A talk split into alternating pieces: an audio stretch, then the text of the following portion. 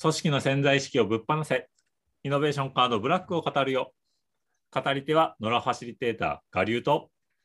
野生のファシリテーターゆうこりんそしてえーブランド戦略コンサルタント、江上、江上多合でお送りします。えーえーはい、今回は、うんそれは何パーセントそれは何パーセント君は1000%みたいな歌あったっけ懐かしい懐かしいちょっとわかありまっせんたでしたあっあった、はいアレンジの7ですね。うんで、まあ、それは何パーセントって言われたら何を考えるかっていうと、まあ一般的にはこう数字とかデータうんで、うんうん。まあ物事を見ましょうんううんっていうカードだと思ってもらって全然問題ないとは思います、本当に。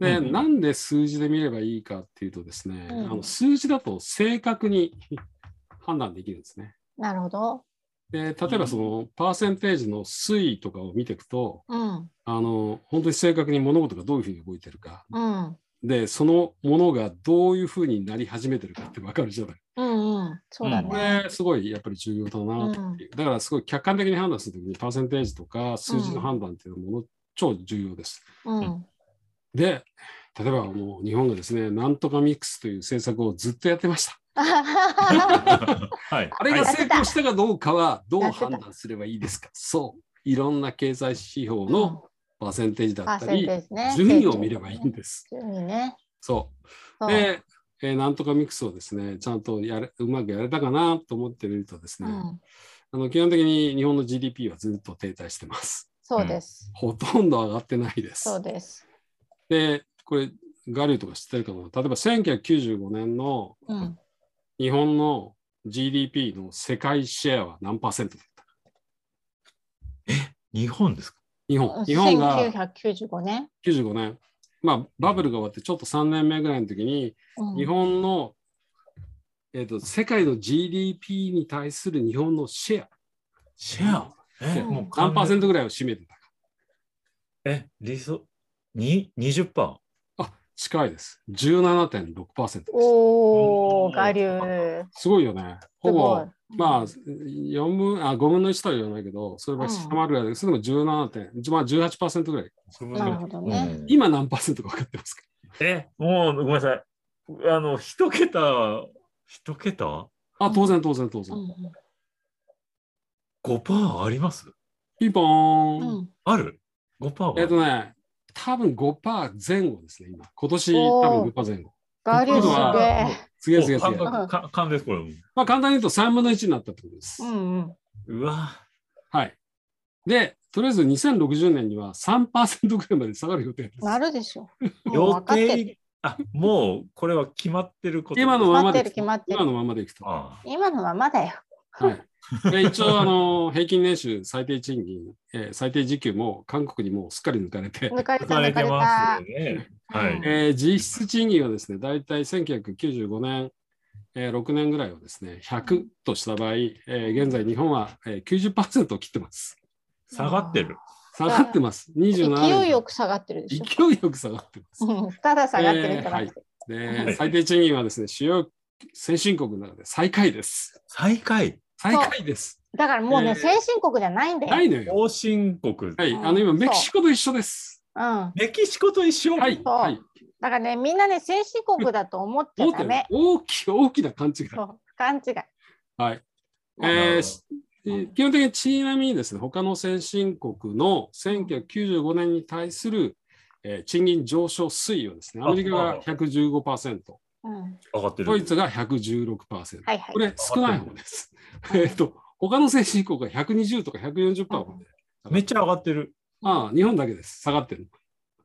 えつまり日本はきゅうはい90%でしたっけ90%日本だけ90%。だけ。うわある意味最先端だ な。ある意味最先端。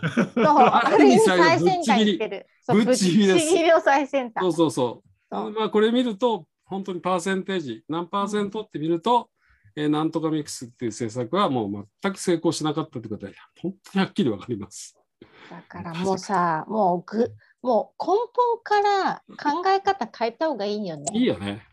だからもう、あのさっきはっきり言って、あの海外ではあの G7 をあの初めて引退した国って言われてて、そう、そうだようね。わもういいんだよね、もいい、いい、いい。う。いい、いい。違まうあ、これ、これで行こうっていう 手もあるかもしれそうそう、違うことし、違う軸でない。そうそうそうそ判断軸を変えればいいだけう。だあかれらばいいよね。確かにそううん。だからもう判断軸を文化力とか、あ、そっちにね。そう、とか、この自然の回復力とか、そうそうそうそう。あの、あ、そう、実情ははっきり認識した上で、今、うんゆうこりんが言ったみたいに行くのは俺は OK だと。そうそうそうう。んうんうん。もうもう落ちてるよ。はっきり分かってる。でもそうこれでいいやっていう、あの確信犯は OK。そうそう。だって落ちてるんだかうん落ちてること見ずに、日本すごいだろうって、すごくねえだら。ごろうなまかしてるから。ね。そうそうそうそう。なんか本ちなみにあのパーセンテージでいくと、大学進学率は日本はあの、えー短大合わせで64%なんですね。64.1%。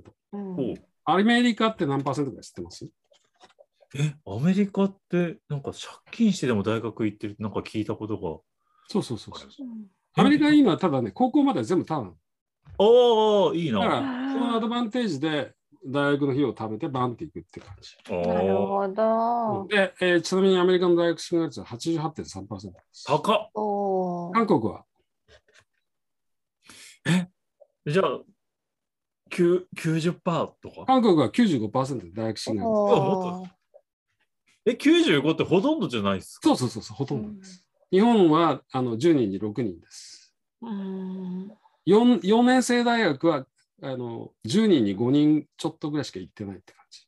うんつまり、えーと高度な技術を持った人とか、えー AI の技術を持った人、そういう人がたくさん必要なんだけど、うん日本の大学進学率はすごく低いってことですね。 なるほど。今後移民とかあるいは例えばそのインドに発注するっていうのはもう極端に増えてこのままだとねうんうん。で日本に高度人材はいなくなる可能性が高いっていうことなでるすほねど。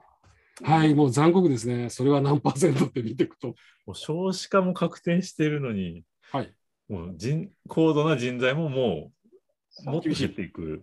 ていうあ厳しいというか増えない、もう増えない。うん、だから今実は政治が何もできてないっていう、まあ、頑張ってる人たくさんいるんだろうと思うしうんあの知り合いでちょっと経産省の官僚とかいるけど本当に非常にはめちゃくちゃ働いてんだけどうんなんでこんな考えんだろうっていうね、やっぱ悩み抱えてんだよね。ううんんなんかね、養老たけしさんが、はい。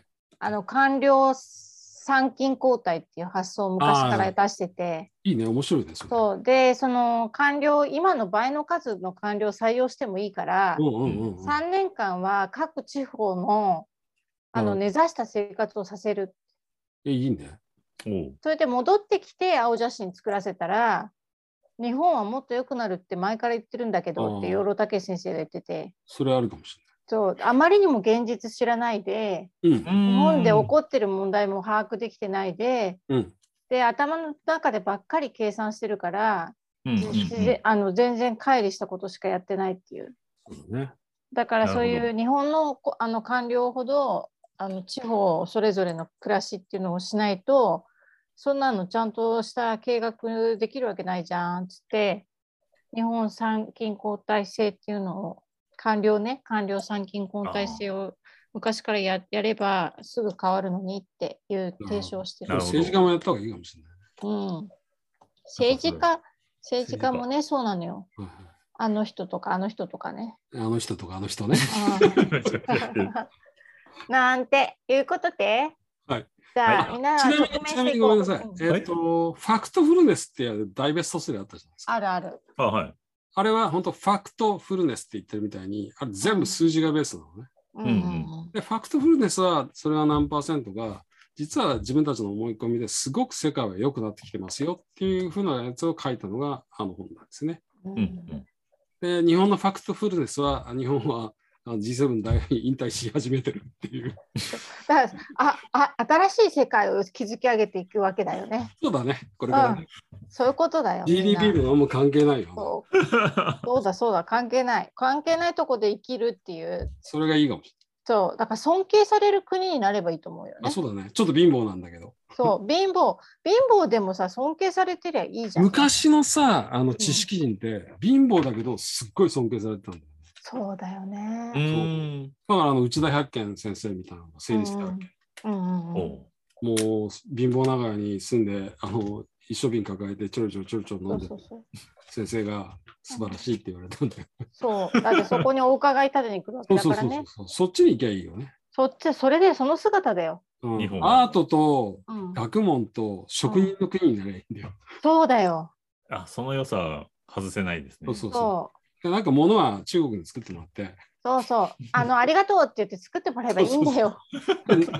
農産物だけはちょっとあの自給率そうそう、ちょっと自給率高でもうめて。あの工業製品が入ってこなくても、うんあのこの島の中でみんなで仲良くそうだよ、循環システムムの中で生きればいいんだよ。そうそうそうそう自然はたっぷりだし水はあるしそうだってこの真水があるってすごいことだかすら、ごね。いすごいこれ今後大変になってくるんで、あうん。うん、日本は水は本当に豊かですもんね。ーでこのだから循環食食そううん食の安全保障を考えてうん、やれば割とそういうやつはできるかもしれないね、できるよ。うん、新しいそ価れ値でそう。だから国民総農業とかね。ああありだねそうそう、なんか家庭の中でやるとかでもいいじゃん。いいねホステスと農業やってますみたいなそ感うじそうそうそうそうそうそう。 そういうさ、ちょっとそういう愉快な方向に行こうぜっていうことで。うん、オッケはーいさあ直面してパーセンテージ直面した結果愉快にいけるってことが分かりましたありがとうございます、はいありがとうごイざいますエーイ